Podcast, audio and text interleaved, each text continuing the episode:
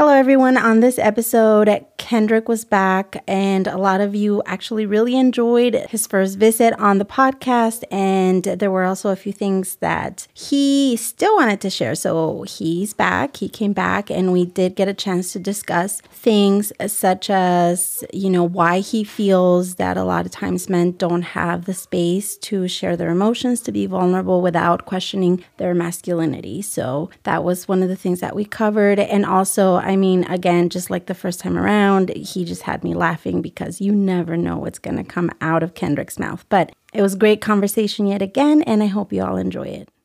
Ladies and gentlemen, it's time to go. We're about to start the show. Hummingbird and the Black Crow. If you didn't know, now you know.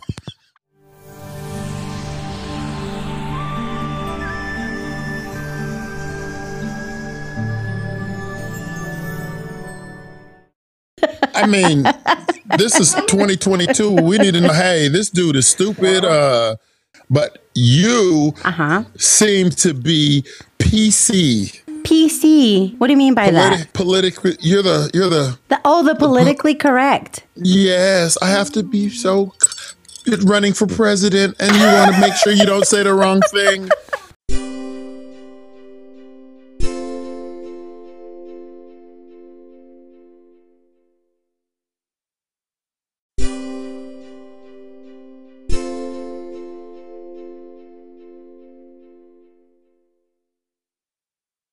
No, no. I'm going to tell you why. I was like cautious about whether I should say something about it or not. So Okay. I had an opinion about it. Actually, it's a complicated response, uh, to be honest with you. So I don't think that I, I don't think I can give you a right or wrong answer. There's just thoughts that I have about it. But when it first happened, and I was kind of already thinking about it in my head, like formulating what I think about it, how I feel about it, um, I heard somebody who I very much respect that I follow on Instagram, and she said, this was her her asking people i'm going to ask that if you're not black that you please keep your mouth shut about this. And i was like you know what? I'm not. So i'm going to go ahead and respect that. That's why. But you are you are you're you're you're Mexican. well yeah but it's not the same thing as black like do you know that if i present myself as a black woman i would get punched in the face But it doesn't matter. You have a you have an opinion, so therefore it doesn't matter black or white or whatever. Whoever said that, no disrespect. Well, we need to put a disclaimer. Look, we're only going to say this once. I speak what's on my mind, Right. And if you get offended, I'm sorry. But now, moving on. If you want to Yeah. hear the, if you didn't catch us in the beginning and it's later on, uh-huh. I'm sorry. The disclaimer was put out, but okay so remind everybody what the question was so i so we can discuss it further then oh, it was about the Done. slap, You're think. done. I think it was about the slap or whatever. Yeah, what happened at the at the Oscars? You asked me. You were curious Yes. about what I thought. And, and that your friend said, if you're not black, keep your mouth well, shut. well, she's not my friend. She's just somebody on. The, she's sort of like um, like 'cause she does so many things. No, no, no, no. She's just she's a public figure. So like it's she doesn't know me personally. She wouldn't even know if I said or didn't say. But So then you shouldn't even be worried about what she thinks. You say how you feel. I wasn't Raw. worried about it. I was just feeling like, oh, I heard it. Now I can't possibly be like, you know, I don't know. It was just, it I was just off. Well, okay. I'm confused.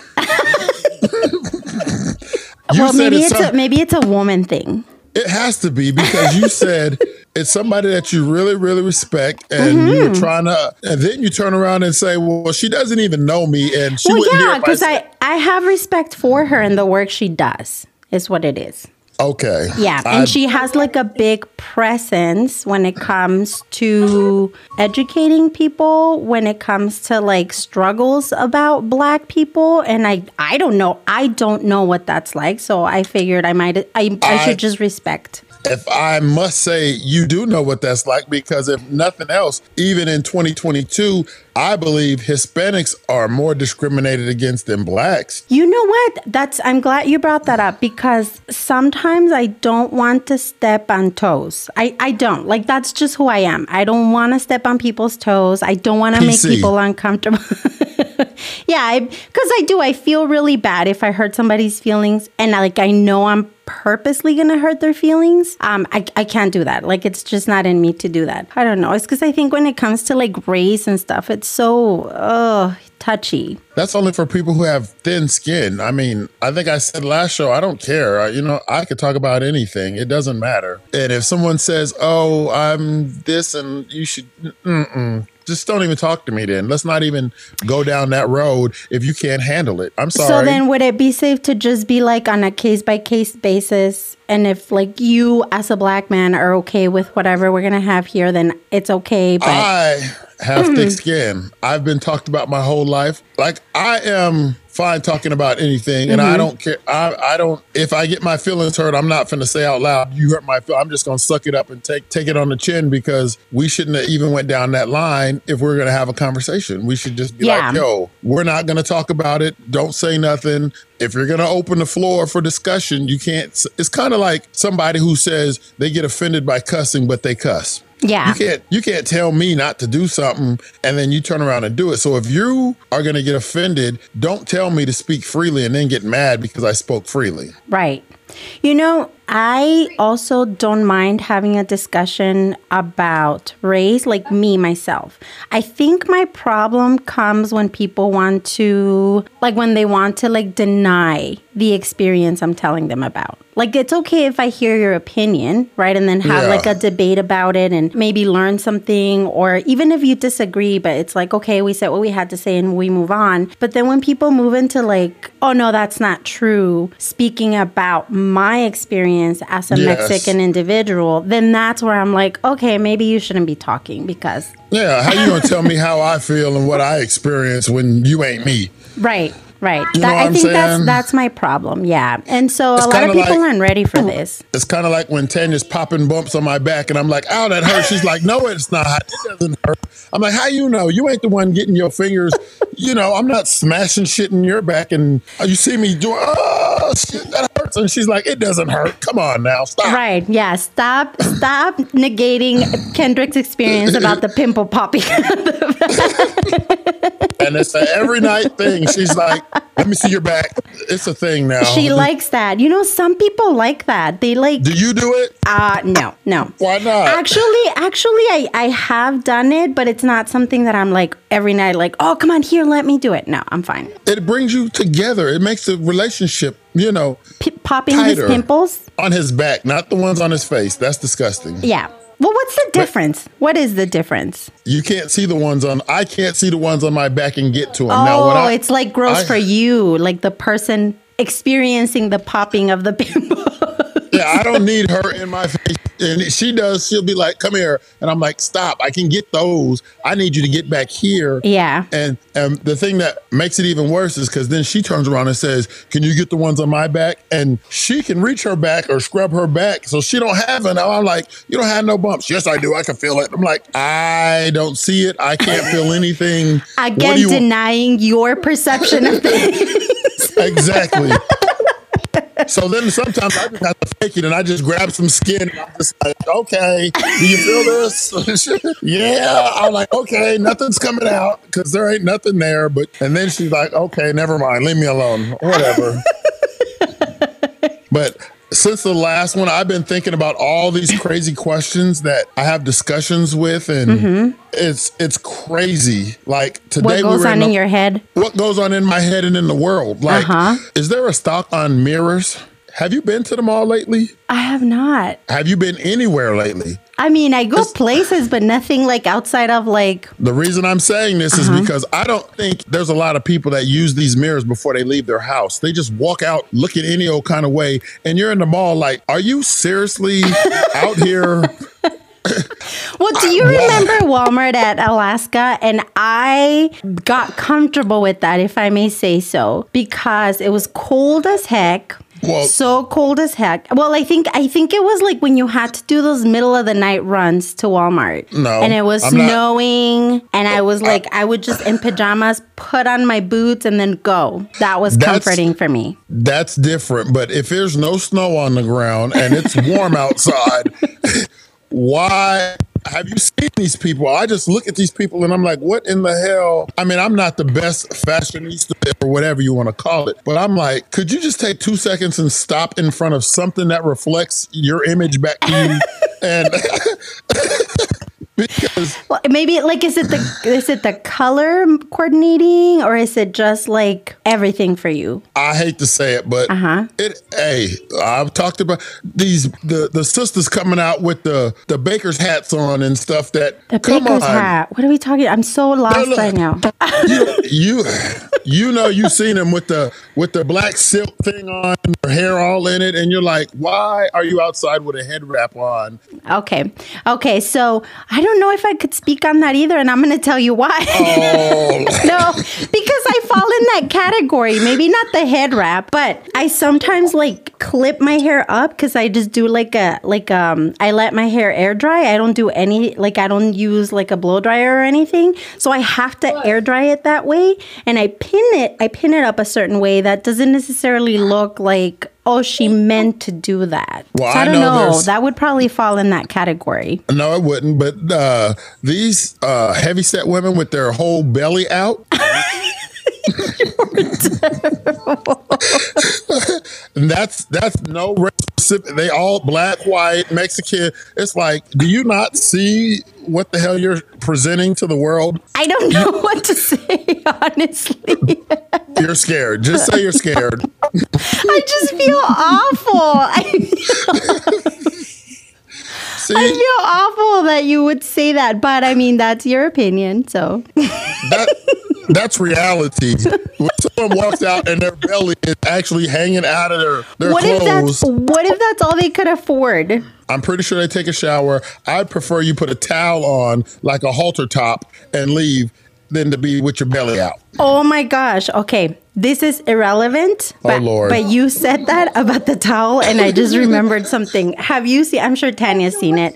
Have you seen like the towels that you? It's meant for like when you come out. Of, I guess for people like yourself that you come out of the shower into your room naked to look for clothes, and like for women, you put it around like in your breast under to lift it so it dries them. A pointless product, in my opinion. But yeah, so like you you put it around. It's like like a cord of some sort or like a string. It goes over your neck. And then it's got like towel material where you put each one in. And it's supposed to keep it like aired. A, a towel bra. As Tanya. It's it's like a yeah. Tanya. I promise you she's heard of it. Tanya, have you heard of these towel bras or whatever that you can put your put your titties in and when you get out the shower? It's supposed to who in the world came up with that? I don't know, but I've seen it like on ads and stuff. I haven't seen that. I've seen that that whatever that Toby Turby thing for eh, I don't know. Okay, some of the stuff I think I know which one you're talking about for the hair. Some of the some of the stuff people invent, it's just like okay. But they but they make so much money on it. Obviously, people are in the market for something.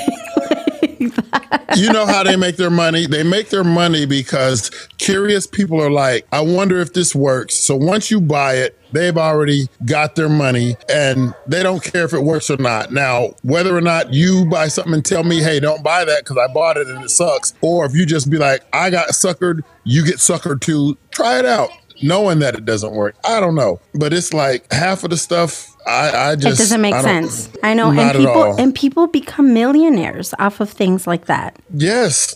so what is your invention? I don't know. I don't think that I have like the creativity to like invent something. So would you wait? Uh, so would you say that's your biggest pet peeve though? Like seeing people out in public who don't care about what they look like. I would just say yes. That's one of. okay. Other one is, and I seen this today. Have you noticed that all the? I'm not gonna say all. I'm gonna say a good 70 to 80 percent of people that use canes look like they would be fine without one. You're.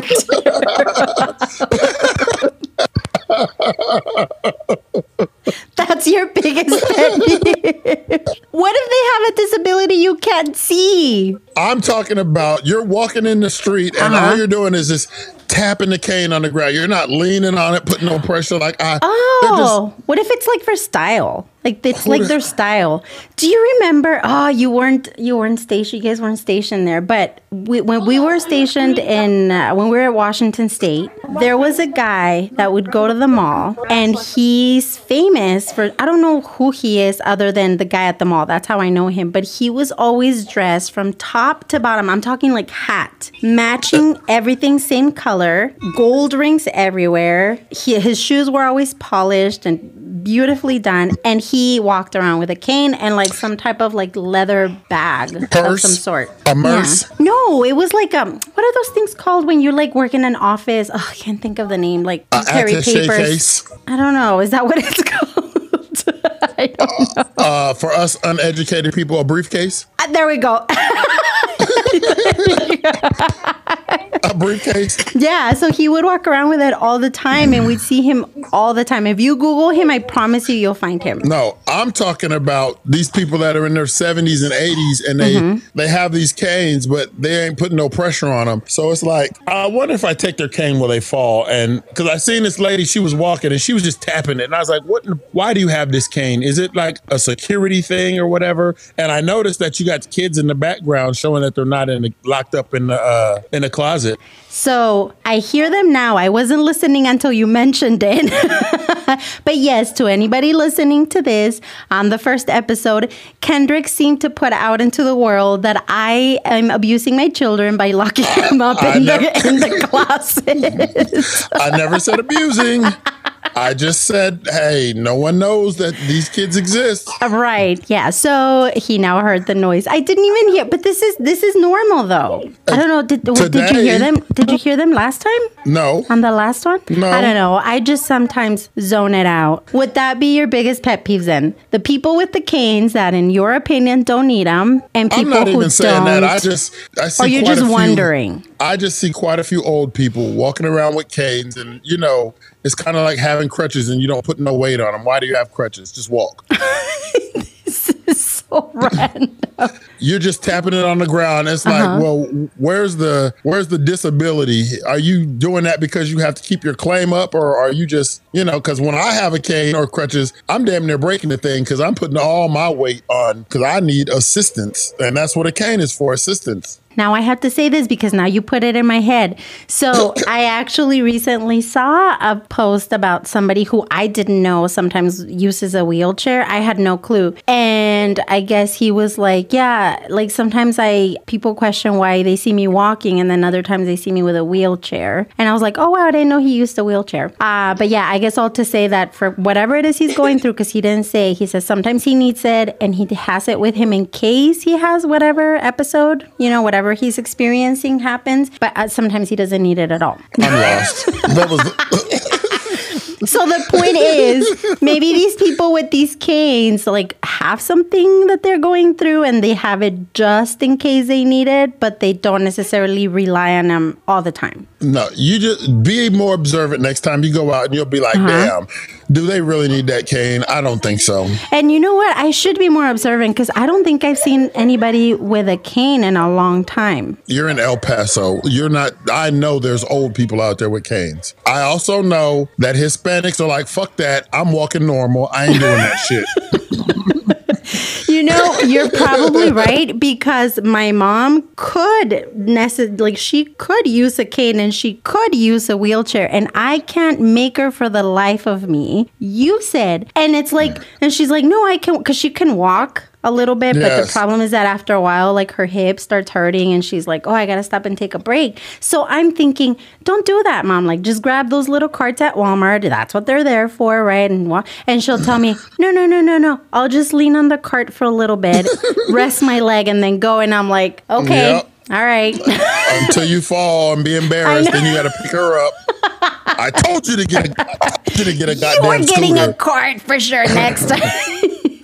But you know what? I am curious to ask you something because this is where we left off, sort of, the last time that we talked. okay. You were s- kind of mentioning how you sometimes feel that men are not allowed, or maybe they don't have like the space to show their emotions. we don't. But uh, so I'd like for you to expand on that. And I'm and I'm being serious. I want to. Most people don't know that I sometimes write poetry. Mm-hmm.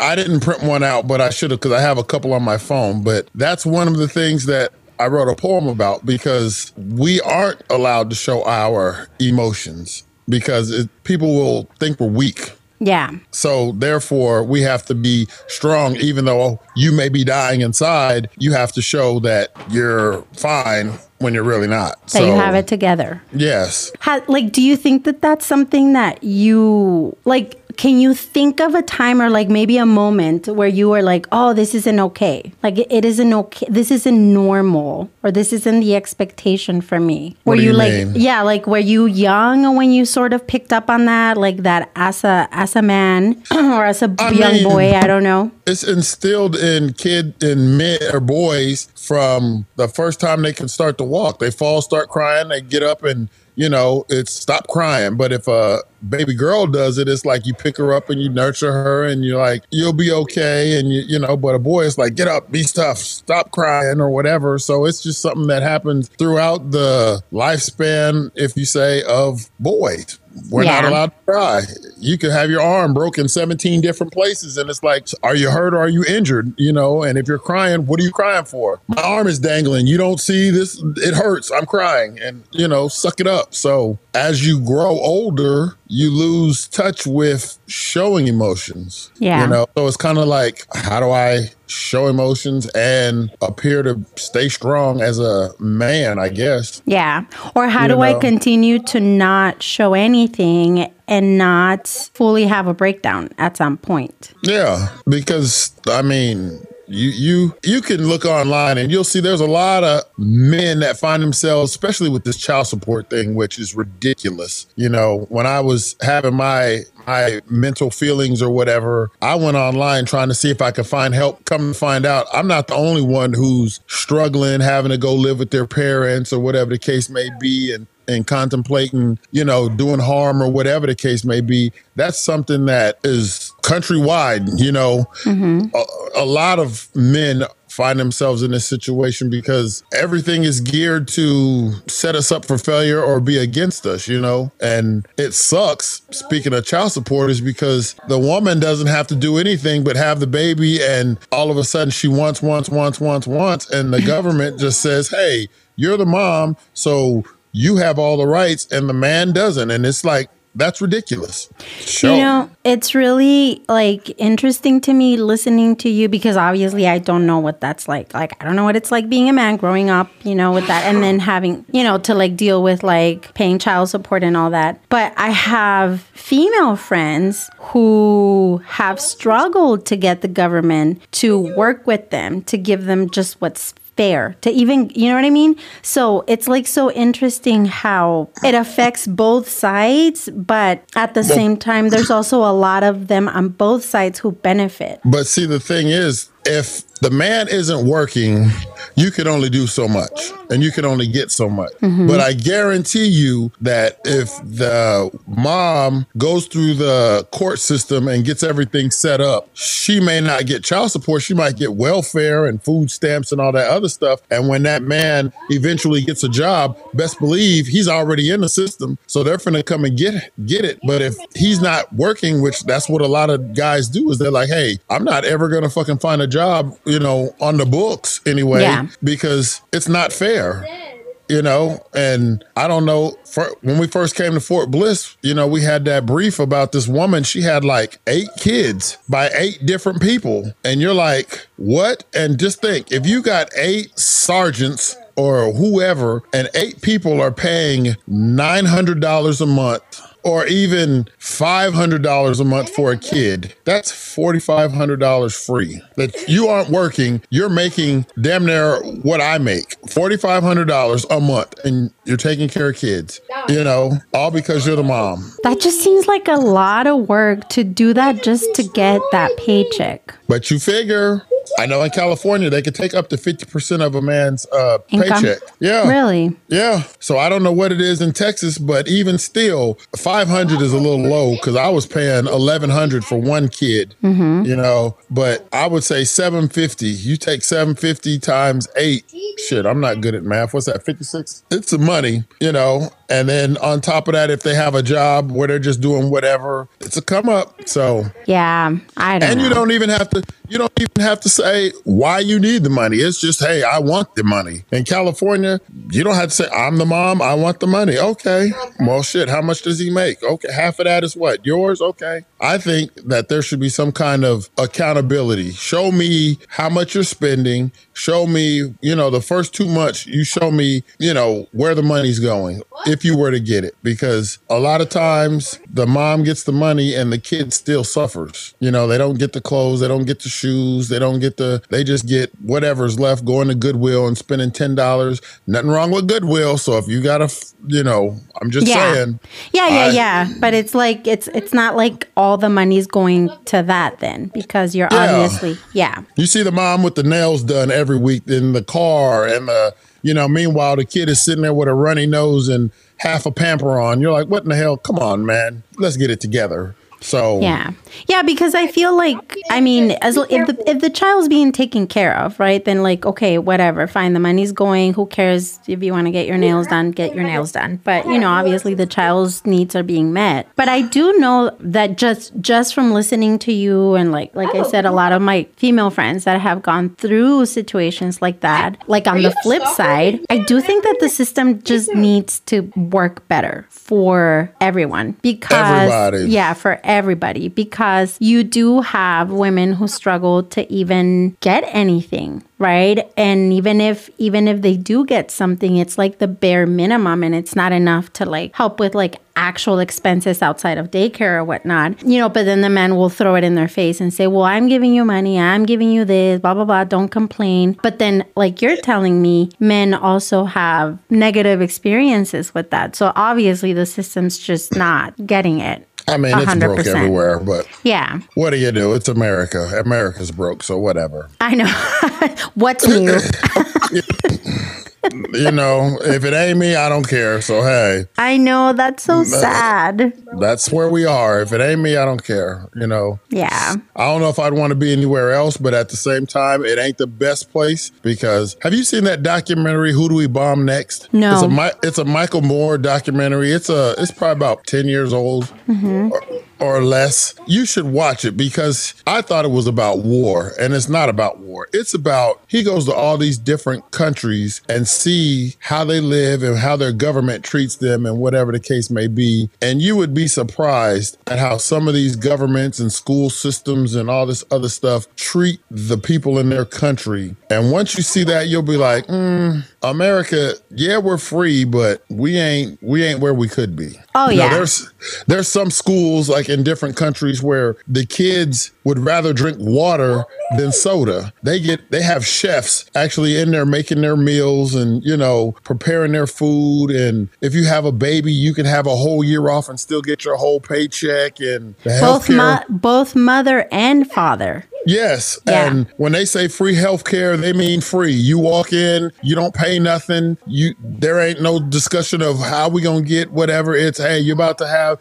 your legs broke. Come on in, we're gonna fix it, send you on your way, and we gonna give everybody the same coverage. You know, whether you're rich or not. Rich people don't have mm-hmm. to pay, poor people don't have to pay. Whatever and everybody gets good quality care. It's not like, oh, you don't have no money. We'll do the bare minimum to get you out of here. No, like Yeah. they get, you know, I, I saw years ago people on YouTube. I saw a documentary on people where they ask like, how much does it cost to have a baby? People from different countries. And a lot of them, it's like free. You just go and you have your baby and you get taken care of and then you get sent Yeah. home and with I think even in Germany someone mentioned to me that in Germany the government even pays I think somebody to go help you like around the house to clean so you can spend that time with your child when they're born. I wouldn't doubt it. Yeah, for like a year or two. Um, and it's paid. They're paid, but they're paid by the government. And I'm sitting here like, uh, moms here have six weeks before they can go back to work. Uh, Yep. They don't get, it's not paid.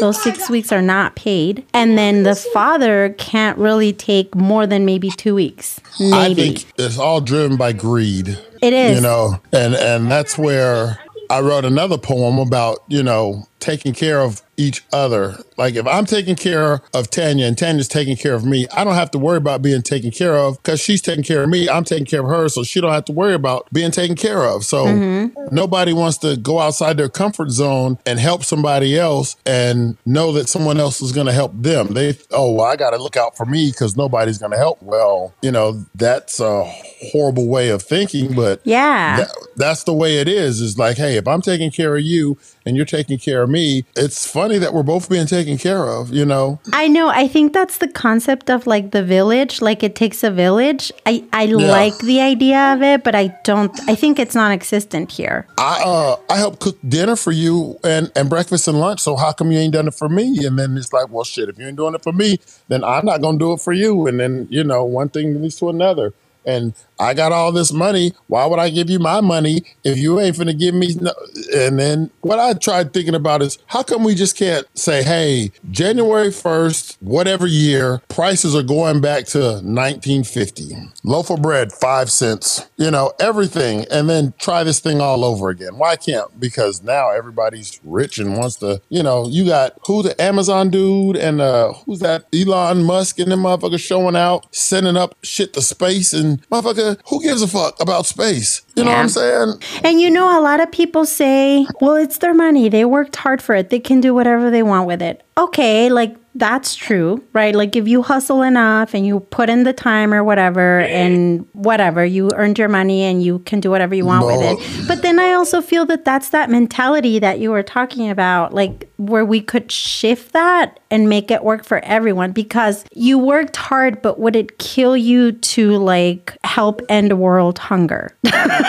I You know? I would call I would call bullshit on all of them because I'm pretty sure they go to meetings all day. You know what I'm saying? They work hard. Yeah, they work hard, but you take every employee away from any one of them companies and guess what happens? They'll fall like a rock out the sky Yeah. because they they rely on average common folk to buy the shit and they rely on average common folk to pack the shit up and they rely on average common folk to deliver the shit. So if there was no average common folk, your ass ain't making no money. Yeah. Point blank period. Yeah. You know? Yeah. That's one that's one thing that COVID showed was that this thing is a big ass circle. And if I'm not working and you ain't buying and somebody else ain't fucking sending, I mean, how many small businesses fucking closed during the last two years because they don't have the clientele? And they don't have the clientele because they don't have the product. They don't have the product because motherfuckers ain't making it. Motherfuckers ain't making it because they can't go to work. So it's like, you know, yeah.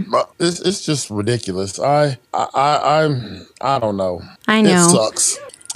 Here's one because uh-huh. Tanya gets mad at me. Uh-huh. So, is it okay for a father uh-huh. to talk openly about sex with their daughters if that's who's the oldest or that's all they have is daughters? I mean, in, in what context? Like educating them or like, or just being open about it or how so? Te- show me or tell me of an example. Self pleasure. I mean, I don't think, I don't think nowadays that's even weird. I actually, I think it's good that they can come to you about stuff like that. I'm straight blunt about it. I'm like, yo, I mean, and you've always been really open just about things, period. And I mean, I don't what think do you got that's to lose? what, and why does Tanya, like she, because Tanya's shy though. Tanya don't like me talking about that stuff. She's very conservative and she she's like everybody can hear what you're talking about. I'm like, okay, what does that mean? And now she, you know, EJ, this dude right here. Well, he used to. I don't know. I think he's. I don't know if he does and and deletes his history. And he tries to be so slick. He's like, what is that? I'm like, you know what that is? He's like, how did that get on there? I'm like. You know how I got on there? He's like, no, oh, it just popped up there. I'm like, come on now. Uh, how do you, how did you handle that? I mean, I just erased his YouTube, and he keeps saying that it just magically keeps popping up on his damn. Well, I mean, On his- he's he's curious, right? Obviously, Well- because he. How old is he? He's nine now. He'll be ten in in July. But I was talking because I brought it up to the lady at his daycare because I was like, I wanted to lay into him, but I was like, "Mm, all right, I'll leave it alone. Mm-hmm. And then the lady at the daycare, the supervisor or the boss of the place, she's like, I got four boys. And she's like, it's normal. I was like, how is that normal? She's like, you telling me you never used to try to steal or look at Playboy or whatever? And I was like, "Mm, okay, but that's a book. She's like, well, it's 2022, you know? Yeah, and That's- that makes sense. that's their version of the Playboy. I'm like, yeah, but Playboy didn't show intercourse. You know, it didn't. yeah, it was, more like the tease and like yeah. Yeah, it Mm-hmm. was just you sitting there watching somebody without no clothes on. This is stuff with people yelling and screaming and you know doing all this crazy stuff and And you're like, wait a minute, I no longer want to participate in this. it ain't even that. It's just that when he starts to get curious, because here we finally got a couple boys for him to play with. Not like that. That sounds horrible. That he yes, somebody that he can. Yes, I think everybody understood what you meant. hey, I'm, he, outside, they're outside. Yeah. You know, and so Friends, before, yeah. yeah, before it was just all girls on this street, and he would be out there with the girls, and I'm like, I would be nervous because he's the only boy, and I'm like, and he's watching this stupid stuff on YouTube or whatever, Mm-hmm. and then if he gets curious and wants to start touching or whatever, you know, I just that's You what worry. scares me. Yeah. That's what makes you know. And so it was one day we're sitting at home and some lady knocks on the door and she's like, Are you Edric's mom or Edric's mom and dad? I'm like, Yeah. And she's like, Well, I just wanted to let you know that there's a rumor going around about him and some girl plan on having sex at SAS. And I was like, What?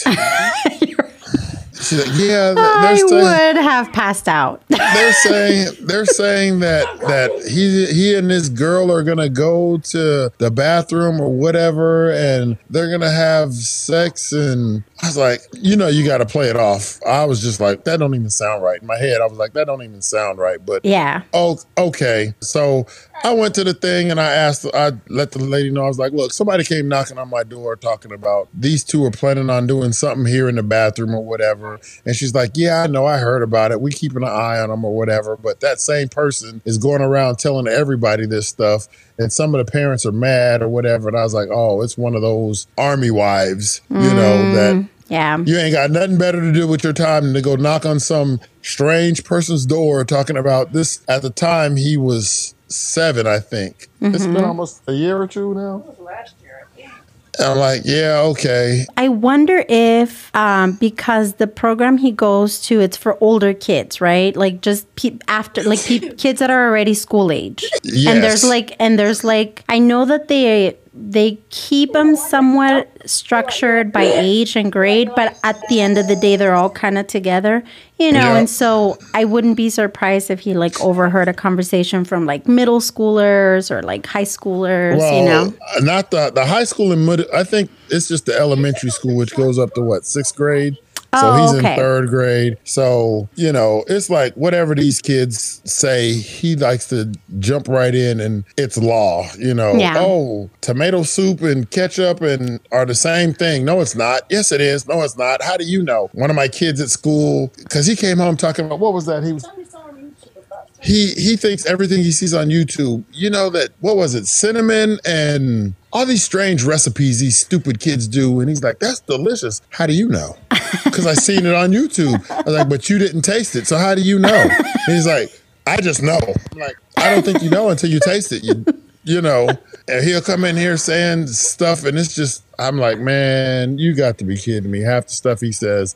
I just let him talk because And but you know what? It's like I think like that lady told you, it's like the time we're living in. And they It have is. access, I mean, to anything really. Just, there's only so much you can do to like sort of keep them grounded for a little bit. yeah, that's called an ass whooping. Oh, I don't know if anybody, if any one of them ever came to me with something like that. Um, because we do, well, I think more me, because Ren's pretty shy about stuff like that. But I have open conversations with the older ones about, Shy about what? Sex well, stuff? with with the kids. Obviously, he talks smack with you guys, but you know, with the kids, I don't think he knows how to handle that with the kids. He feels awkward.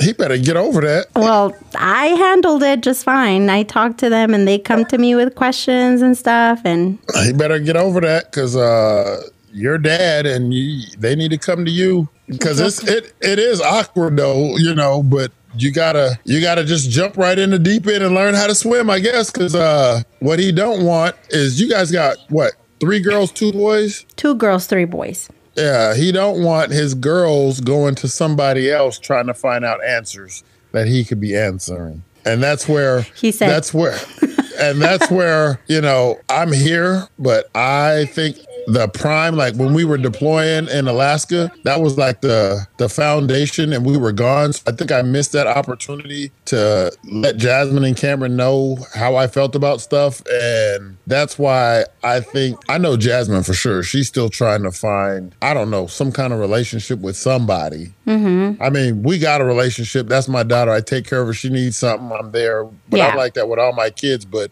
when it came to the male figure, I think 2004, she was what, 7 mm-hmm. Six, seven, yeah, turning seven, I think. Seven. So you figure seven, eight, nine, ten. There was like three years in there where I believe is the, the foundation of building a relationship for that parent or dad bond. And we were gone. Yeah. So, you know. And it is very important. Like, girls tend to model a lot of their relationships based on whatever experience they had with their fathers. And I mean, that's not to say you're like seeking somebody exactly like him, but for instance, I didn't have the best relationship with my dad. Like it was Yeah. it was bad with my dad. And Yeah. so it was difficult for me to later figure out is this a good person or is it me getting used to being treated like crap by a male? Yeah. You know, so I'm very thankful that I actually now have that with Ren because aside from all whatever problems we may have had and stuff, like he's a good man. Like he takes care of us and you know what I mean? Like um and I didn't have that growing up. So I got lucky in that sense, but it is true. Like girls tend to seek that male approval. And when you're missing that with your father growing up, it, it's a little difficult. I think, I, I don't think it's impossible that like Jasmine is not going to find, because you're a good guy and you It's have impossible. It's- It's, impossible. nobody like you. I'm not even that. It's just that. It's just that you know, uh, guys like myself, Renton, I think Sergeant Rob, all of us in Alaska. If you if you look at all of us now, we all are probably still with the same and have been with the same wife or female even mo when he was single he was you know he wasn't out there not that i saw bringing a whole lot of different females around or whatever and when he found uh latanya in afghanistan they're still together They're now still together. Yeah. yeah, you guys are together. Me and Tanya are together. I think Sergeant Rob and his wife are still together. You know, so it's like finding, we're, we're making it hard for this young group of young men, you know, because they don't know any better. Mm-hmm. You know, that's one of the reasons why I told myself I'm only getting married once, you know, and all my kids only know me to be with one person. Now, have I always been the best in this relationship? No, I haven't. But And I think I've that goes for everybody. Yeah, I think that goes for everybody. And you know, I think that maybe you may agree with this because just partnership, marriage is hard. Like period.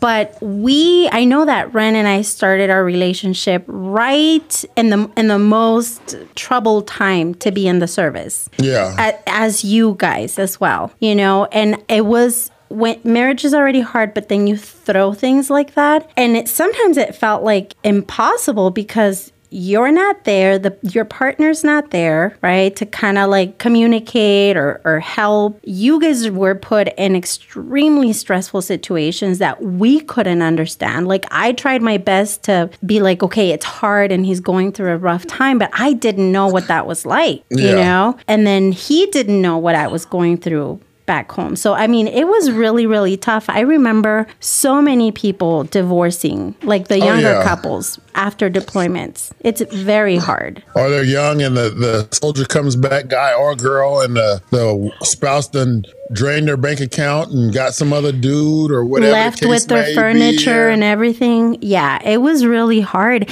And you know, in the beginning, because I know even now, like when he has had to go places now, we technology's better and like it it eases the the situation a little bit better because we're connected more and we can get a hold of each other. But back then, do you remember the calling cards? Like you had to get a Yeah. calling card, and it was like thirty dollars for like five minutes to call home, Yep. and then you Yep. had the delay on the phone so you couldn't even talk right because it's like there's like a 15 second was- delay the thing that was funny for me is me and Tanya would have arguments that last a week because we would only do it over email.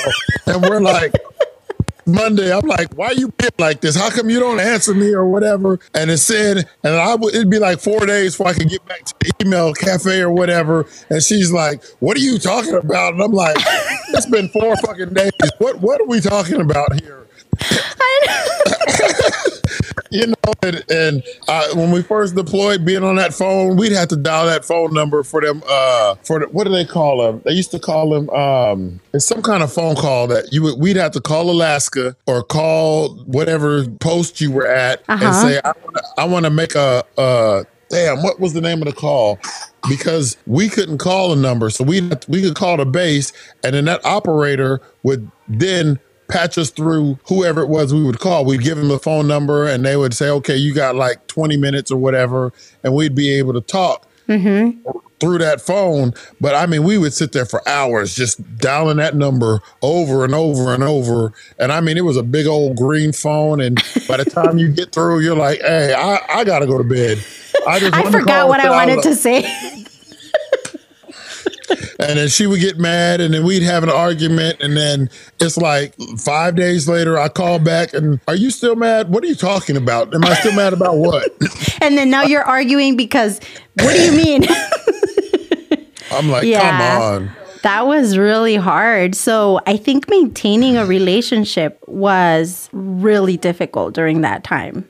Yeah, but it also showed all you say, all you wives saying, I couldn't and I can't. You realize that you can, you know. And then the hard part for us would be like, you guys established a routine because we ain't there. And then here we come with how we thought it was when we left. And you like, hey, I don't do that no more. Uh, that was a year ago, buddy. So you gotta, you gotta ship, straighten up or get the hell out the way. Yeah, like that readjustment period was always the hardest. Yep. And then I'd come in and I'd be me. I'm like, why in the hell is, and then you have to watch it and it's like, oh shit. I can't say that. Do you mind if I sleep in the bed with you or do you still want the girls in there or what?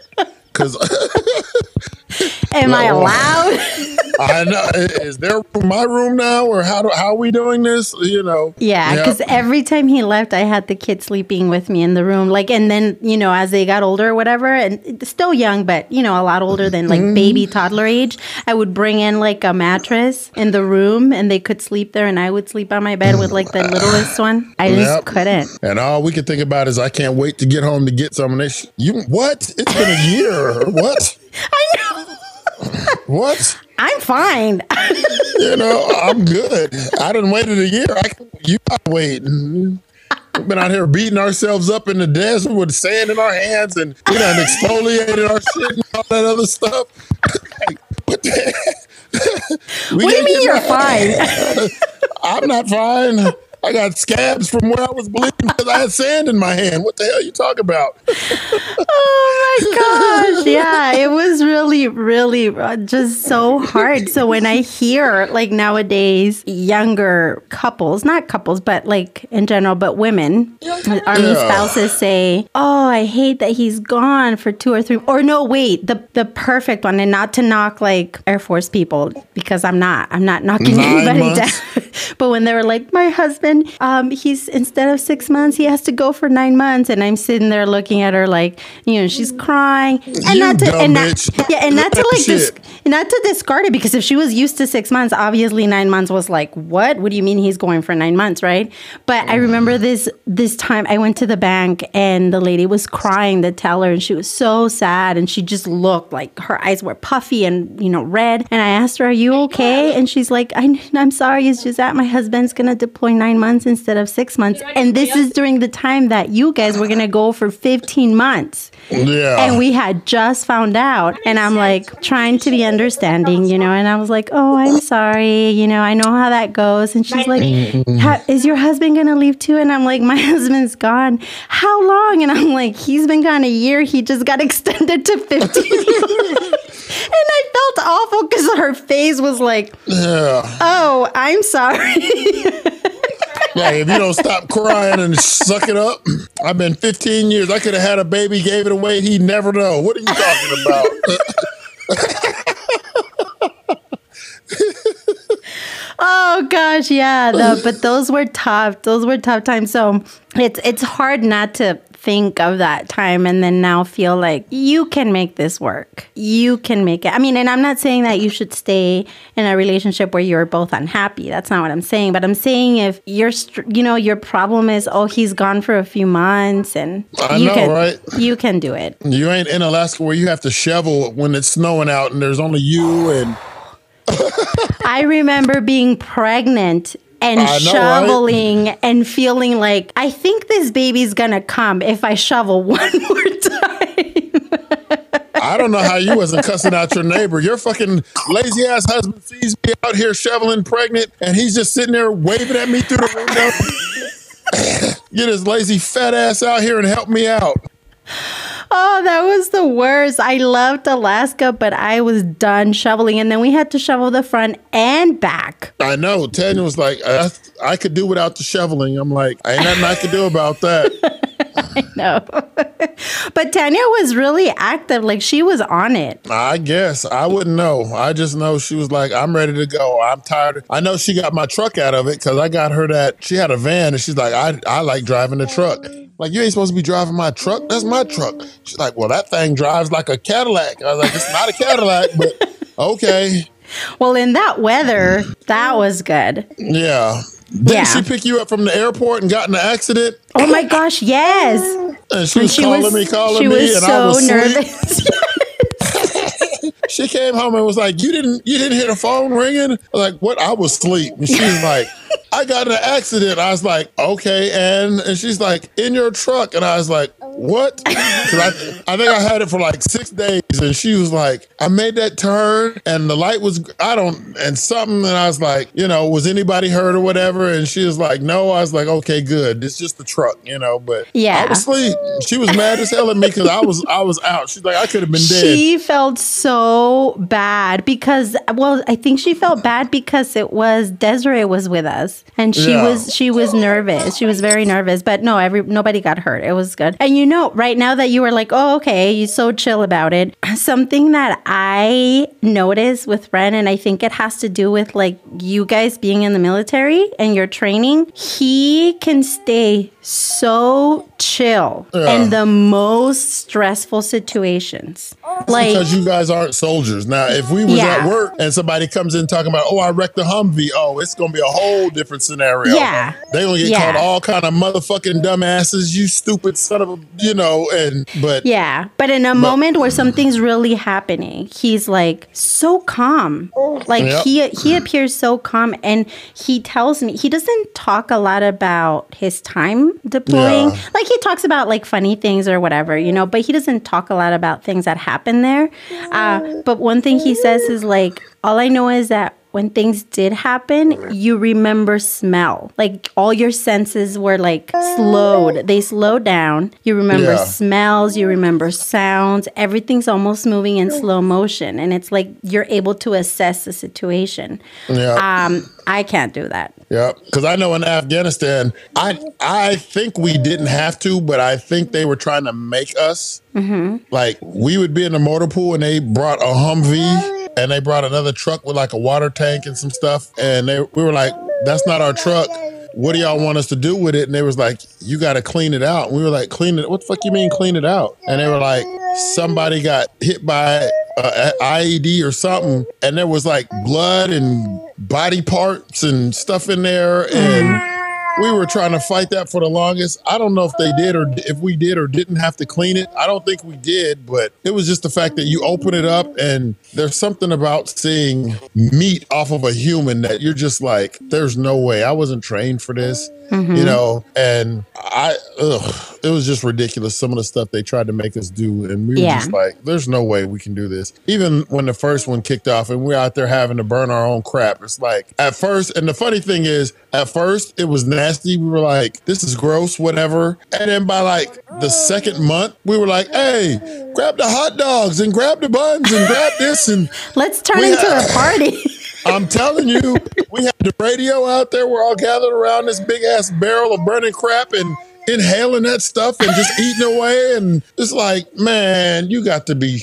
Um, they they didn't they didn't treat us worth a damn out there. So I mean, yeah, I don't tell Tanya about stuff neither, but it's just like it was a different experience than than anything I've ever dealt with before. And that's why even now I can't watch like a lot of these army movies. Like the other day I was watching Lone Survivor, which I've seen like seven times. But when they came and got him and right before the uh, Taliban was about to attack, and he was, you know, barely walking out, I started crying. I'm like, why am I sitting here crying at this shit? But I can't watch them kind of movies no more. Mm-hmm. I took in El Paso, I took Jazz, or not Jasmine, I took Cameron to that One Direction concert. I don't know if I said it already or not, but and it was over. And when we were leaving, it's like we were walking like, and I, if I'm in a big crowd and people are touching me, you got about five seconds, and I'm like, oh my god, I'm about to lose it up in here because everybody's touching me, and I don't know what the hell. So I start getting mad because it's like, stop fucking touching me, you know? Yeah. Or Fourth Fourth of July, I can only deal with fireworks probably about three minutes, and it's like I'm done. I gotta go. I can't do this. So yeah, I remember when he came back the first time, and we went. Actually, you well, the when he came back from the first one in Alaska, and we went out to that park. It was a Fourth of July weekend, and they were doing the yeah. fireworks. And I remember you and him looking at each other for a moment, and then you laughed and he's like did you trip? and something like that and he's like yeah i was about to jump. And then he's like i know and then i realized we're at the park yeah so but i saw that with you guys you guys weren't talking to us i like i saw that and i overheard and that's a lot of things about that I have had to keep in the back of my head uh, because he does have triggers like that and he doesn't realize it. Like he doesn't like being around a lot of people. Every time we go to a theater or anywhere, really, he has a plan of action. Yep, like, I'm the same he, way. That's why yeah. I don't like her. Like I said the last time, that's why I don't like her getting drunk to where she can't control herself because it's like, yo, I'm if something happens in here, we got to figure out how the hell we getting out you know and yeah and the last thing i need is to be trying to pick you up and carry you. Now I'm vulnerable to something else happening, and, and now both know, of us are in trouble. Yeah, yeah. He, it, but that has to be exhausting, isn't it? I mean, I, I'm not like criticizing it. I, to, I totally, I, mean, I, I get why, but I'm like, now, oh, that has to be exhausting. I would say once I get out the military, it probably will be, but because I'm still in and it's something that we still have to do, it's like normal. But when you are out and you like don't have to think about it on a daily basis, even though we're mechanics and we sit in the office, we still have the same mentality when it comes to, you know, doing reports. I know I am. It's like I got to make sure that this is straight, this is straight, so that if this person says this, I can respond with this. And if this person says that or does this, or, you know, I got to make sure because I grill grill everybody. When I'm talking to them, I'm grilling everybody and and checking and double checking and you can't just tell me anything because that's my mind is like I'm constantly, you know, thinking of how to respond or retaliate or whatever you want to call it. So, but when I get out and I don't have to do that on the daily, then it might get, you know. I, I wonder about that though, because he says that often too. Ren says that often, like, oh, once I get out, like, I feel like my mind's going to be clear and I don't have to. But I almost feel like it's become a part of his personality because we'll be in the out in the most random places. And at some point, he's pacing and he's getting anxious and and he'll be like, let's sit here no, sit here. And I don't care because I'm oblivious to it. And I'm like, okay, sure, whatever, you know. But then I realize he's thinking if somebody you comes in, this is where we're going to go.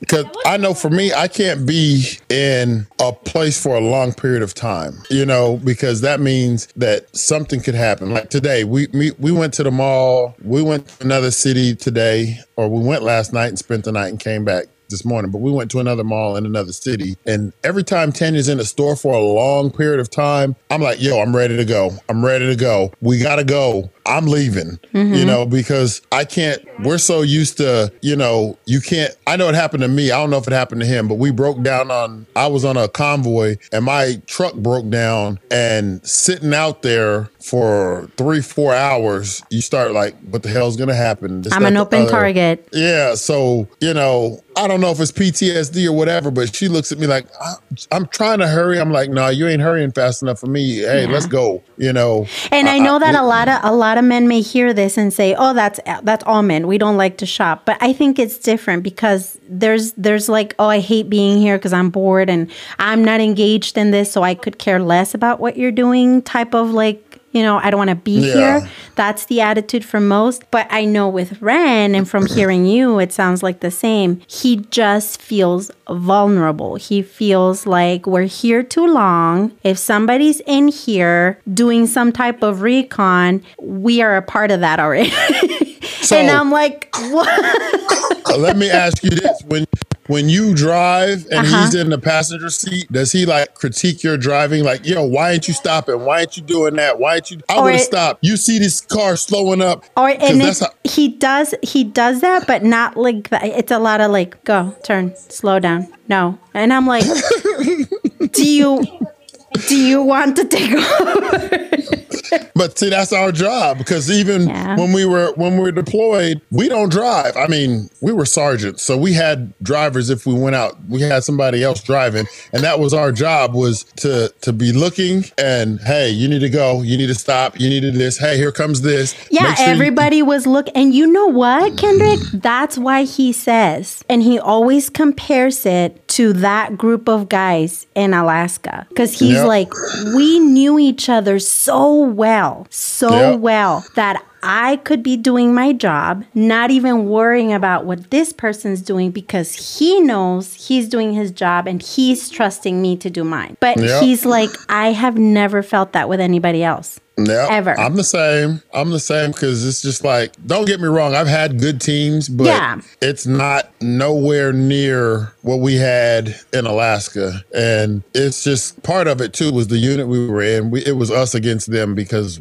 we weren't MPs. So it was mm-hmm. like we did everything from the shoot, move, communicate drills to the shoot house to whatever. So, you know, it's just crazy that if you're in the support element, or a support team or a support MOS, all you have is you. So when all the shitty work came out or whatever, we would complain about it, but we knew it was just us that's going to do it. So let's just go ahead and knock it out. Mm-hmm. You know, so And it really bonded you all. It really, really bonded you all. Um, because I, like Christensen, for inst- instance, I never really talked a lot to him, but I still keep in touch with him because I know how much Ren appreciates him. And, Yeah. you know, and, and I know Christensen appreciates him as well. You know, you, um, I know Maldonado feels the same way. I haven't really talked to them in a while, but I know he feels the same way with you guys uh, and Rob and everybody. But, you know, since we're talking about this, do you have like an experience from being there where you felt that you want to talk about? Because if, you- if you don't want to talk about it, that's fine. But did, do, you, do you have anything where you look back and you're like, it makes you appreciate, like you were there in that moment and it made you appreciate everything that maybe at some point back home you were like done with because it put everything in perspective in that moment. I know the one thing that I remember the most is Sergeant Sexton, the old E7. And for some reason, you see something and you don't recognize what's going on until something happens because it's happened to me two other times. Once before that, because when we left the second time, there was specialist. Uh, I got his name in my journal and the, the newspaper clip. Um, I can't think of his name right this second, but he drowned like I want to say four or five days before before you guys deployed. left. Yeah, he was actually out celebrating with our neighbor at the time because they were MPs and they were out. And I remember him because they were next door with our neighbor, and they came. He came over to ask for butter and and he was so young. Yes, and the, yeah. the, the messed up part was that night I was behind him in line at the shopette where he was buying all his liquor, and I was like. What are you doing with all that liquor? He's like, Oh, we're going to the lake. And I was like, That doesn't seem like a good plan. Why the fuck are you going to the lake with all right this before. alcohol? It doesn't make sense. And he he assured me, he was like, Hey, sorry, you ain't got to worry about it. We got a plan. We got life jackets. We got this. We got that. Da da da da da. And, and then so like, close to deploying too.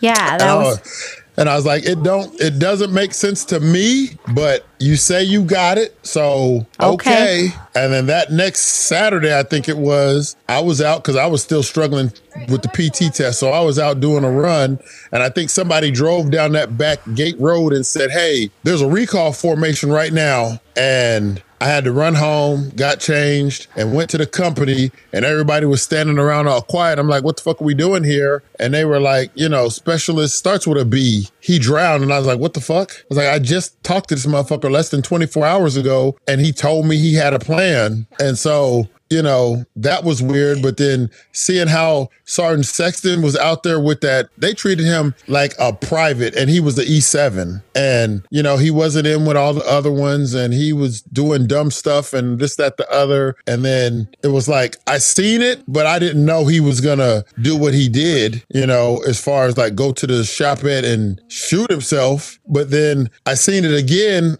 at Fort Bliss with an LT, you know, he was being talked about and no one paid attention, treated like a private, and he disappeared and he hung himself. And like I say, that's what that's what brought me out of my state of mind because I was like, I seen how they treated both of them before and the day that they found out, oh, they're the greatest, this, that, the other. And I was like, ah, it happened twice to me. You motherfuckers will never get the chance to talk shit about me and then tell me I'm great after I'm gone. I'm good. Yeah. So that was a really sad situation too, having heard. And you guys were close, like close was, to coming back. It was like seven days before we were supposed to come home. Yeah, because I remember like we couldn't hear from you guys at all. Mm-hmm. They yep. shut down phone lines and everything. It was seven days, and that that was what was ironic. Was five or six days before we were supposed to leave, something happened. Five or six days, maybe seven before we come back, something happens, and I'm just like, this is crazy. And yeah. he was the last person that I would have thought, you know, because he taught us drown proofing. I think a week and a half before that, before we were leaving, we were at the pool and he taught us drown proofing. And, you know, he used to be known for riding his bike in the snow with the snow tires and the active dude and this, that, the other. And to see that happen, it's just like, I, I don't, I don't know. So I, um, I just. Yeah, that was really sad Uh, it's just crazy how the army they don't care about us if you ask my personal opinion. We're just a number you know if you ain't making whatever mission happen for whoever's in charge of you then they don't care. I remember there were several people where we live that that were killed in action. And it was so stressful because you guys you and tanya had like a bigger quarter, bigger quarters. So it was almost like your house was a little set apart from other houses. I think except the next door neighbor, right? Like you guys shared like a door or something. You talking in remember. Alaska? In Alaska, yeah. So we were in uh, eightplex like you guys were when we first got there for the first two years. And then they were finna can tear it down or whatever. So then we moved to a fourplex. Oh, that's where, right. Yeah, so we moved to that fourplex and we still had neighbors, but we weren't close. Like, you know, you walk out the door and right there's your neighbor's door in that little, you know, patio or whatever porch area. You got two doors, one to our house, one to their house. Yeah. But Because with us, you shared like a whole wall for everything, like living room, Yep. like room, uh, upstairs, everything. But it was really stressful because where we were staying, it was it was like that. It was back to back to back. Yeah. We're right next to each other, and you would see like the soldiers come in uniform and like with a chaplain, and you never knew like because we shared a parking lot. That was Yeah. really stressful. Um, once they came to one of my next door neighbors, and I was I happened to be in the living in the kitchen looking out to the parking lot having coffee. And then I see them pull up right in front of my house again Wow. because we shared the parking lot. And I'm like, okay, well, they could be going anywhere. And they start coming up that stair, and like the little Yeah. stairs that we shared. And I was like, uh, like I remember not breathing right for a moment um, and waiting. Like, are they gonna knock? And I didn't hear anything, and I heard a knock like far away. Um, and then I went to peek out the window, and it was one of our neighbors, and ugh, it was awful. But yeah, that was a really stressful time. Yeah, I don't know how. I don't think I'd have been able to do that. That was hard. You know, Ren tells me that he is, and I wonder if it's the same thing for you. He can he doesn't worry about himself the same way. So like if he's out um, in dangerous situations or things that could potentially turn dangerous he's more focused on getting things done and isn't necessarily preoccupied about his safety per se. But with us he's like it's more stressful for me if i feel that you guys are in a dangerous situation or something that I perceive as dangerous, you know? Because I'm like, I can't save you all if something happens. Like, Yeah. I risk somebody getting hurt. I know I at Bliss and at the time I didn't know, but we were in the field and they were like, Hey, a tornado's getting ready to come through and somebody's gotta stay, you know? And I was like, I'll stay, you know, and they were like, Well, we don't know what's gonna happen or whatever. I was like, I'd rather see all y'all, you know, go and be safe. I'll stay here. and If something happens to me, oh well, it just happens, but I'll stay. Luckily, you know, it got downgraded or whatever. And I I don't know if it's the same topic what you're talking about, but I don't really worry about me. Mm-hmm. You know, I just know that I want to make sure everybody else is safe and go take care of your, you know, that's why when Tanya tells me stuff, like if someone goes crazy or whatever at her job, I'm like, you make sure you call me because I'll come out there in a minute. I'll go to jail Yeah. in a minute. hey, I don't give a fuck. Yeah. You know, Yeah, that's how Ren is too. He's like, I, I don't really care. I don't care what happens to me. But Yeah. yeah. and I think that that's probably harder for you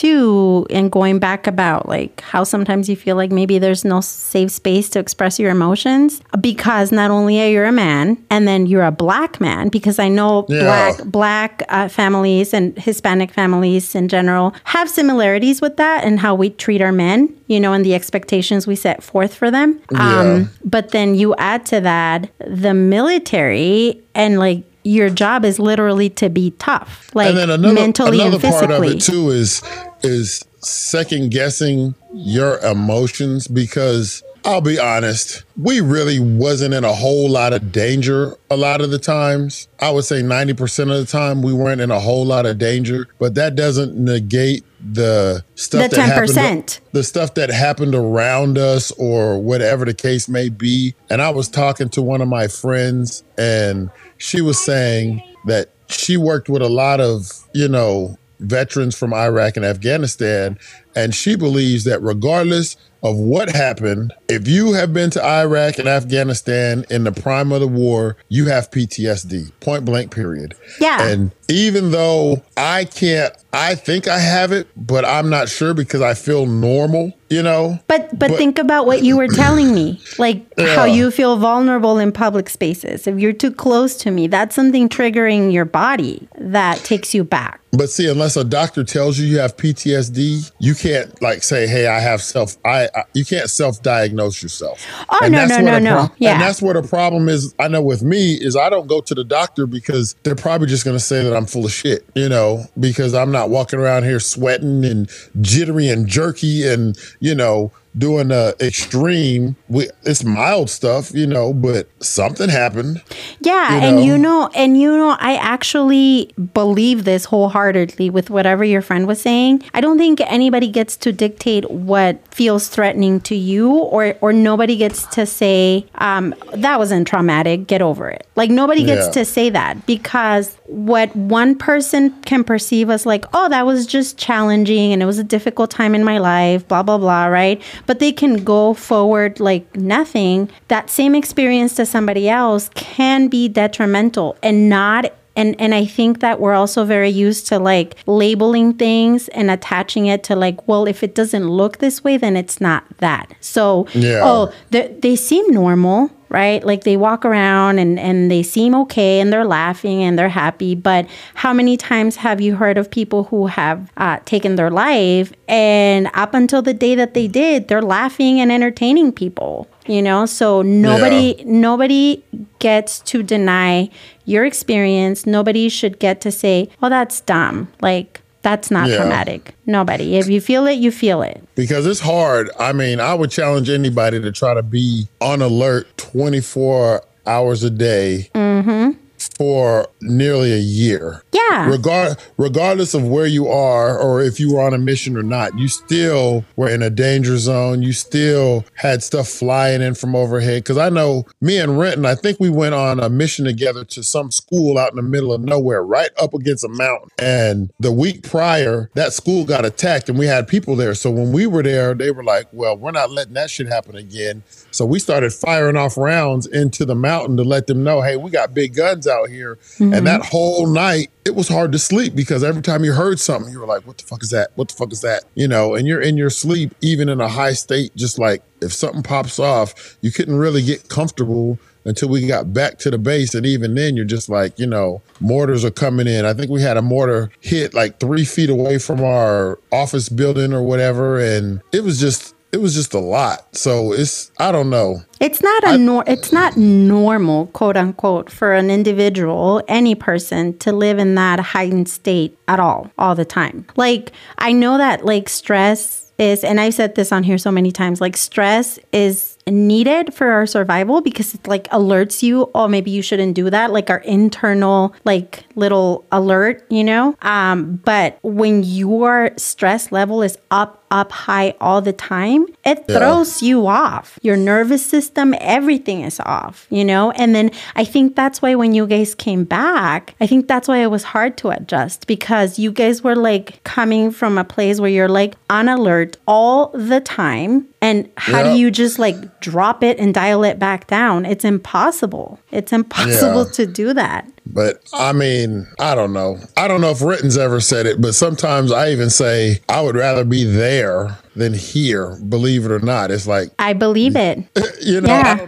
I don't know why it just seems like we kind of knew on a day to day basis, hey, this is what's going to happen. This is how I don't, it's hard to explain, but when people say what's it like, unless you do it, it's, it's regardless Yeah. of what your job is, it's hard to explain, but it, it's, you get so accustomed to, to, to going and being deployed that when you're not, you're like, I would rather be doing that than, than what I'm doing now. Yeah, because here, wherever here home is for you, it's peaceful, so to speak, right? Like you don't have, and your body doesn't register that. Like what you're saying is actually not wrong. Like you know how some people let's let's I, I always like understand this better and I find that people understand it better when I use this example. You know how people tend to stay in very toxic relationships? Yeah. Okay. If you talk to those people, their past is probably filled with chaos, right? Yeah. And so what happens is that the person doesn't like that toxicity. They don't really want to be in there, but their body feels at ease in chaotic situations Yeah. because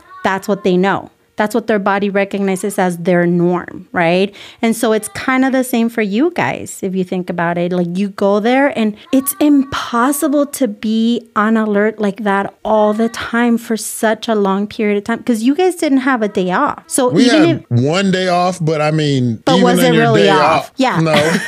because up here you're still like we're still here. Crap could still happen.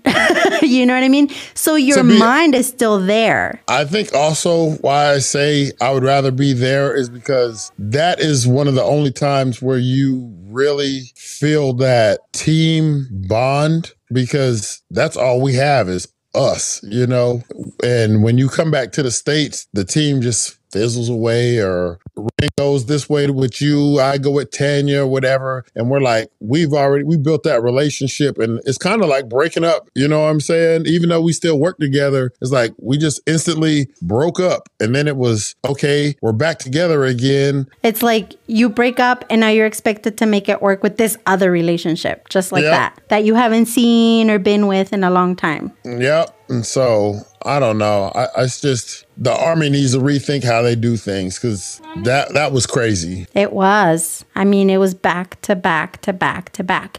And I think uh, you guys almost needed to disassociate in order to even survive it. So you needed to like unplug from the family, you know, dynamic so that you can, okay, let me focus on this right now and not worry about a million other things going on back home. That's why sometimes I know there was times where I purposely didn't call home because it's like I don't want to deal with. It's too much dealing with with home and dealing with being there and she may have been mad or this may have happened or there's nothing then you got to add that on top of the other stuff so i'm just like you know what i think i would go a week or two without calling and then she get why ain't you called in a week or whatever and you're just like eh, whatever Yeah, yeah, I know. It it must have been hard. I don't know what it's like, obviously, but just from what Ren tells me, I try to like imagine, and I'm like, oh, that's hard.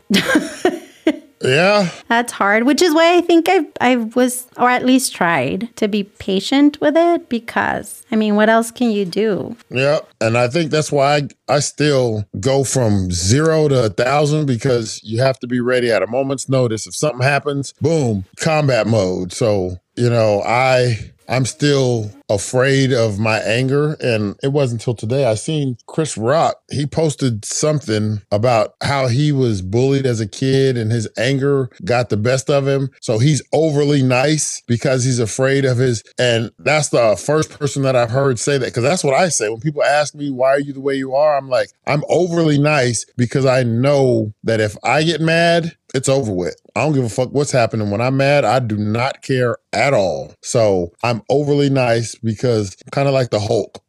you don't want to see me when I'm mad because I'm gonna turn green, you know. But it's crazy because people take advantage of that overly nice. And then the moment you speak up for yourself, it's like you're the baddest person. But you know, motherfucker, you got your nerve. Fucking keep, keep, keep on. Mm-hmm. So, oh, also for your listeners, I I don't know if I said this, but I have to uh say thank you for my little mic stand and my microphone and my little so if you guys hear me better, it's because uh it was donated to me and Renton and his wife, Julie, bought me this high-speed mic stand, which I wish they wouldn't have because now I feel like I have to do something for them. No, you do not. Stop it. Stop it.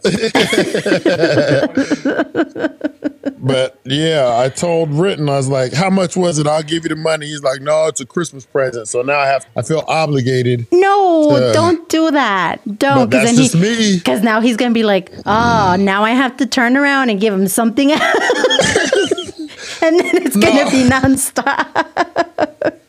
I appreciate it. Yeah, well, and I was thinking of a name too, and I want to do a podcast, but I'm scared because I want to like open it with a poem that I wrote, Uh huh. and I'm trying to think of a name. And I told Tanya I'm gonna name it "The Show with No Name."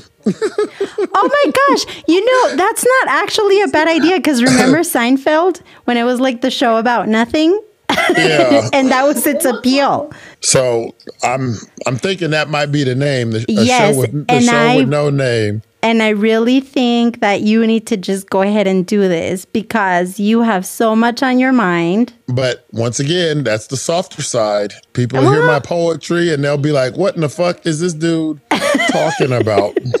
But, But I, I truly ha- believe that that men we need an outlet and we don't have one, you know, because Mm-hmm. even with the fathers that aren't there for their kids or whatever, and I don't know why this just came up, but a lot of times they don't have an outlet and they're not the problem. But nobody wants to say that. It's easy to Yeah. blame the father. It's very easy. Yeah. You know, when a lot of times the the situation's taken out of the father's hand. So they just like, fuck it. If I can't win, no need a point in even trying. So Yeah. And you know what? I'm also going to say something that's probably not a popular opinion, but I believe it's true. I think that fathers do play a very big role. You're right. Like in children's lives, especially like molding boys, right? Like guiding them and stuff. But I also feel that as women, as mothers, we actually can have a bigger influence in how we raise our boys. And so we have to also take accountability for how we're raising them. I think you guys have just as much, if not a bigger role, because you set the precedence for how your child or your son is going to treat women Yeah. and how they're going to see women, you know, mm-hmm. and you see it a lot. The if me personally, I believe that a son should fear the mom more than they should fear their dad because you go to almost any ethnicity and the mom is the one that's running the show and you know With raising the kids and stuff. Yeah. Yes. You like have you seen that uh show McFarland, the movie McFarland? Oh my gosh, I love that movie. I identify with that on every level. we didn't know what the movie was, and I think it was on or something, and we saw a clip. That's one of our favorite movies too. And it was just, you know, the thing that talking about the mom raising it. It was the mom that would that drove onto the field and was like, "Hey." Bring your asses home or whatever. And they was like, Do you want to go tell her? you know? And we gotta go. Mom said it's time to go. We ain't trying to their dad was there. yeah. the dad was like the quiet one, brought the money home and did what he was supposed to. It was the mom that everybody Yeah. was afraid of. And that's how I think mothers should be. They should be the nurturer and they should be the warden. You yeah. know? I I agree with that. I agree with that. And I mean not to like discredit of course the role that fathers play because they are they are needed and their presence and authority also carries weight and should be there. But I do think that sometimes when we think, oh, look at how this little boy is treating women, blah, blah, blah, blah, blah, I always think, well, is his mom calling him out on it? Yeah. Because I believe that the man shows the son how to be. This is what it is to be a man. And I believe that the mom shows the son how to love. Mm-hmm. You know, because if you look at most men that are faithful and so on and so forth, their mom showed them how to love, and their dad was there to support, saying that, hey, I'm going to be there and do what I need to do to support the family, whatever the case may be. I'm not saying it always happens, but there's a good chance that the dad was there and the son saw that the dad may not have spoke a lot or may not have did much, but he was there taking care of the family. And the mom is the one that actually ran the house, showed him how to love by taking care of the father. Yeah. And so, you yeah, know, you know, Desiree, actually, our oldest one, which is funny because she's not much of a, she's very bright. I- And I'm not just saying this because she's my daughter. Like, she Yeah. was not a normal child. Like, as Tanya, she was like, that's why I think I went ahead and had so many because she went and tricked me thinking all of them were going to be that easy. wow. But she's very quiet, but she's very observant and she's very articulate when she speaks. Yeah. And she's and she's so good about speaking up for what she believes and that she doesn't care who it is, right? Yeah. But you know, recently because I'm always so paranoid, like, oh, what what are they gonna do? What's their life gonna be? Are they gonna let people run them? And I'm always like freaking out about that. But she told me one day, Mom, you don't have to freak out because dad has showed me what I need to expect from a man Yep. right? But you have showed me compassion, which Yep. is a good combination for me, you know, to look for in a partner. And I was up, that made me teary eyed. Because I was like, oh, okay, something good sticking to you. yeah. But yeah, if you say nothing else about me, you can say that my kids have only known me to be with one person their whole life, you know, and that's one of the things that I told myself is that I'm only, once I have kids, I'm only going to be with that person, even though that's not true for the other two, but they've only known me to be with one person. It mm-hmm. ain't like Tanya was here, somebody else was here, and this, that, the other. They've Yeah. only known me. So I kind of stuck to what I said. It may not have been their mom, but they've only known me to be with one person. Mm-hmm. So, you know, if nothing else, they should be searching for somebody that only wants to be with them. And might be the reason why they can't find nobody. Because, like I say, I'm hard to follow. Because you are hard to follow. Yep, you're a tough act to. Because that's crazy. Because Cameron's Cameron's husband, believe it or not, is the same MOS as me. Mm-hmm. Does all the same stuff that I do, and he damn near is me. And I'm like, okay, so she, you know, mm-hmm. but it wasn't until he got to Germany I realized he ain't me. And but whatever. We ran over time because we I think once a month that gives you a whole month. Yeah. To because I still haven't asked half the questions on my okay, list. Okay, so ask me a closing question and then I'll ask you a closing question. Mine is going to be long, so check this out. Okay. my question is let's say you have a friend that you speak to and you you know you talk to every day for a long period of time we'll say mm-hmm. years and then all of a sudden you start feeling like the friendship has reached ran its course do you believe you owe that friend an explanation of why you no longer think you guys should hang out or do you just cut it without saying anything I'm I'm gonna answer like me, like if I'm the friend, right? Because I'm such a low maintenance friend, I think I don't know. Maybe some of my friends are gonna listen to this and think you're lying. You're the most high maintenance friend I know, but I I don't I don't take a lot of things personal. So like I do have friends. Actually, my best friend in the whole world. Um, I will go a whole year without hearing from her, uh, or me like messaging her, and then one day That's out of the different. blue, that's like our you friendship. and Ren. You know, Yeah. we don't talk every day. We may mm-hmm. go a year without, t- but when we do see each other, we're, I'm talking about like a friend that you talk to at least, if not oh, weekly, Oh, daily. two or two or three times a week or whatever, and you've built this relationship, and then all of a sudden it's like something changes in the relationship, and you're like, I don't see or I don't think this relationship should continue. Mm-hmm. Do you feel? Do you believe you should tell that person, hey, or do you should you just say, hey, let's say they do something to piss you off or whatever the case may be, Mm-hmm. and you just be like, fuck it, I'm done. Do you? Hey, I'm not talking to you no. You know, it's kind of like I'm not like do talking to you you no do you make it a point to say hey this is the end of our friendship or do you just go with it is that what you're asking Yes, this dude is naked again. he was not. I promise you he was not. He went and did that to show off. That's with you. With you. No i personally don't think that i would give um, an explanation because if something if the person did something to upset me right? Yeah. I usually tend to overthink and I probably will be like self doubting myself. Like, well, I wonder if now I'm assuming, right? And based on that assumption, now I'm mad. Now I'm pissed off, right? So at some point, I'm just gonna stop assuming, but I'm not gonna say anything. I will just stop though. I will tell you that. But if that person, but. let me finish. But if that if that person reaches out and says hey we haven't been talking. I feel like something's going on and then opens the floor for that then i don't mind having a discussion. That sounds so PC.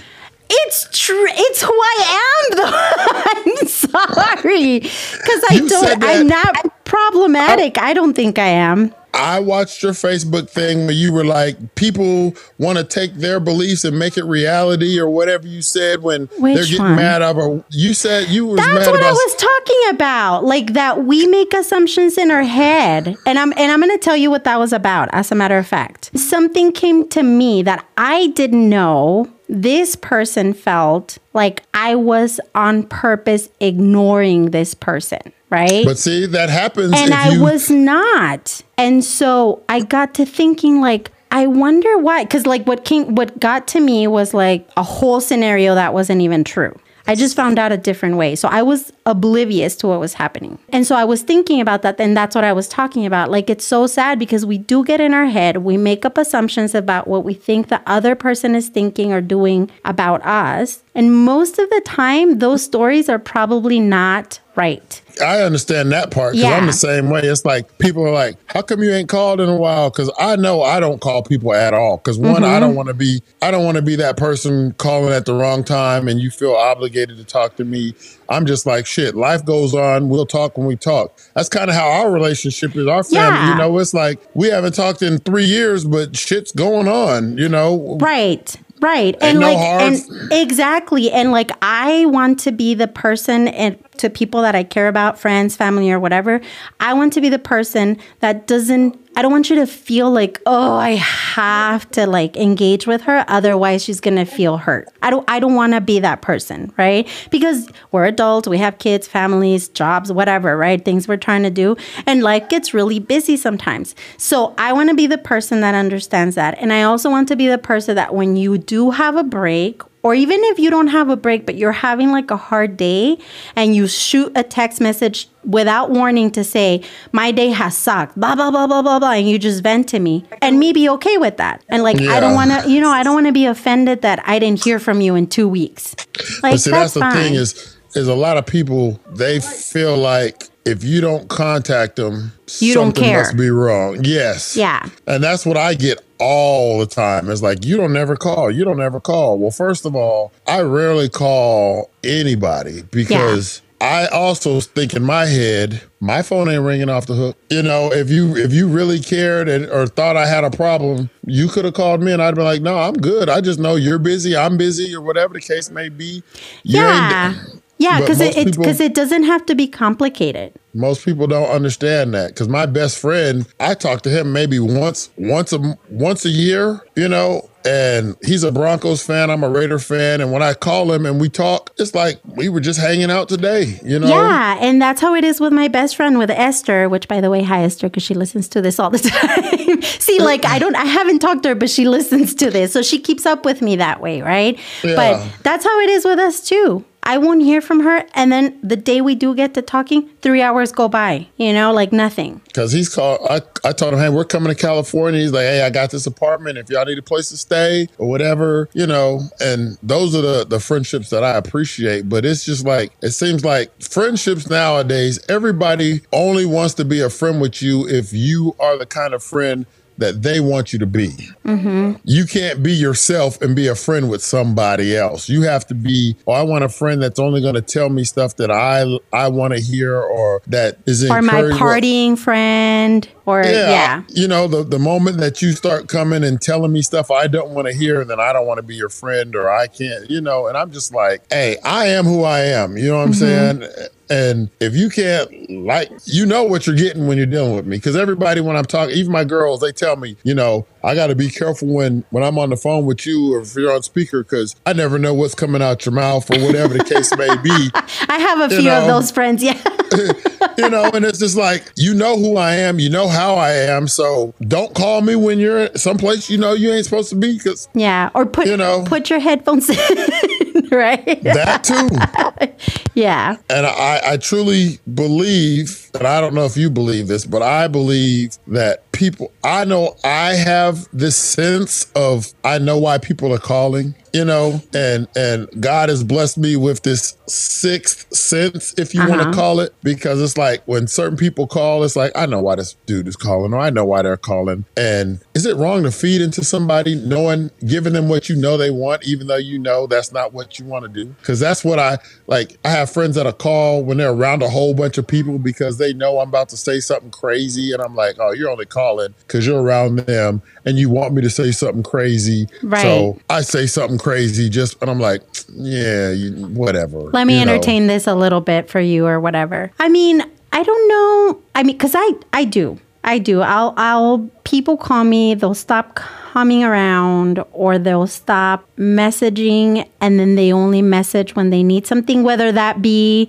approval. Like, yeah. this was happening. Am I crazy? They just kind of need that approval of, like, no, you're not crazy, blah, blah, blah, you know? And so it doesn't hurt me to do that. But sometimes I have, it's funny that you bring this up actually, because I have been thinking, like, should I entertain it all? Right. Exactly. And not, yeah. And not because it bothers me or not because I don't want to continue the friendship or whatnot, but I think there's something so important about really protecting your energy, you know? Yeah. And I and I wish I could have done that when I was a lot younger because I always felt for for many different reasons, but I always felt the need to like I have to protect this person and I I don't want to hurt their feelings. And I and I still don't want to hurt people's feelings, but I think I'm getting more comfortable with not entertaining everything and then telling the voice in my head that's making me out to be the bad person right? Yeah. Just saying it's okay because you still love this person, right? Yeah. But sometimes it's important to keep your peace. Yeah, because I just find it funny that people, if you ain't doing what they want, oh, you gotta. Like my therapist was telling me, you you gotta learn to be in a room and not be just be able to be in a room. And I was like, I have no problem with just being in a room and not talking. Other people have a problem with that because they know my personality. And if I just come in a room and I'm just sitting there chilling, like, you know,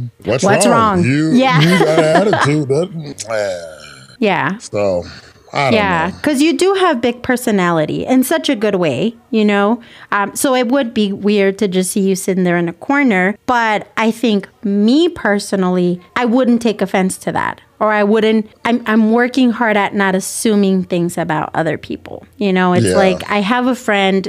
And he always tells me, I don't take offense. Like, I don't, because he has learned that your perception or your idea of something is yours, right? Yep. And that's fine. And even if you think I'm the worst person in the world, but that's your perception. So I'm not going to take offense to that because I know I'm not a horrible person. Yeah. Um, and so that has kind of like stayed with me. And I'm really working on doing that. I wish I would have started earlier, but I'll take it now. Well, hurry up with your question because my phone, I think, is about to die in the next five minutes. Well, now compared to your closing question, mine is so stupid. I Because that was a very th- I could, that was a very thoughtful question. Um, if you were to have one thing, right, one meal to eat for the rest of your life, what would that be? Did you really just, come up with that? I did. I did. That's why. Do you realize now how I'm feeling after that whole deep connection connection and that conversation we just had? Hold on, let me see if Tanya knows me. Tanya, if I Uh-huh. was to have one meal and I could only have one meal for the rest of my life, what would it be? That's not a. That's a. She said breakfast. You are all of you are breakfast people, though. I. I mean, breakfast is one, but I was thinking more of like a ribeye steak and some broccoli. You could have that forever and be fine with that. Yep. Okay. Well, Or- I feel like my question was very empty, very empty, and very sad. No, it was a good question. it was a That's- good closing to the deep, the deep conversation we just had. Yeah. Now I got to work on my the show with no name and Yeah. come up with a concept. Yes. But we're gonna see because I'm scared because I don't like judgment. Well, I can that. handle it, but I don't like it. yeah. Well, nobody likes it, but this maybe this is maybe this is good for you. Then I know I'm going to tell you I'm the biggest people pleaser, biggest, and this has really helped me to slowly but surely be like, you're not everybody's cup of tea, and that's okay. Oh, I already know that. I just want a platform where I can where I can say my poetry and have somebody tell me that's horrible And then and then you can say, okay, blocked. because my I wouldn't even block nobody. I don't because my first poem and you can think of how this is gonna be in your own mind, and I'll say it next time. It's um I love you like I love fire. Ooh, I'm the- intrigued. That's the name of the poem. Is I love you like I love fire. I'm intrigued because that's almost like are you a sociopath or are you a passionate person? are you an arsonist? What in the world? now I need to know. Now I need to know which one you are. Think about it though. Think of how you how you love fire. You may not mm-hmm. know you love fire, but you know you love fire. Well, I need to know. So we're going to open up our next one with this. In a couple weeks, depending on the ratings on this one too. Because if people are like, "Yo, y'all need to chill out," then. but, but that's what a lot of people do. They just hang out and talk about whatever, and you got a couple topics. You may hit them, you may not. You may say things you said before, but hey, it is what it is. Yeah. You don't like it. If you don't hit like it, then bye. Hit pause and change the channel. There's, Love you. There's how many people in the world? Seven billion, is it? Something like I that. We're bound to find a few that are, entertained by our conversations. I, I hope so. yeah. The show that has uh, no name. the show with no name. or fine, fat, and fabulous. Alrighty. Well, thank you, Kendrick, again for doing this. Bye. We'll talk to you later. See ya. Bye bye.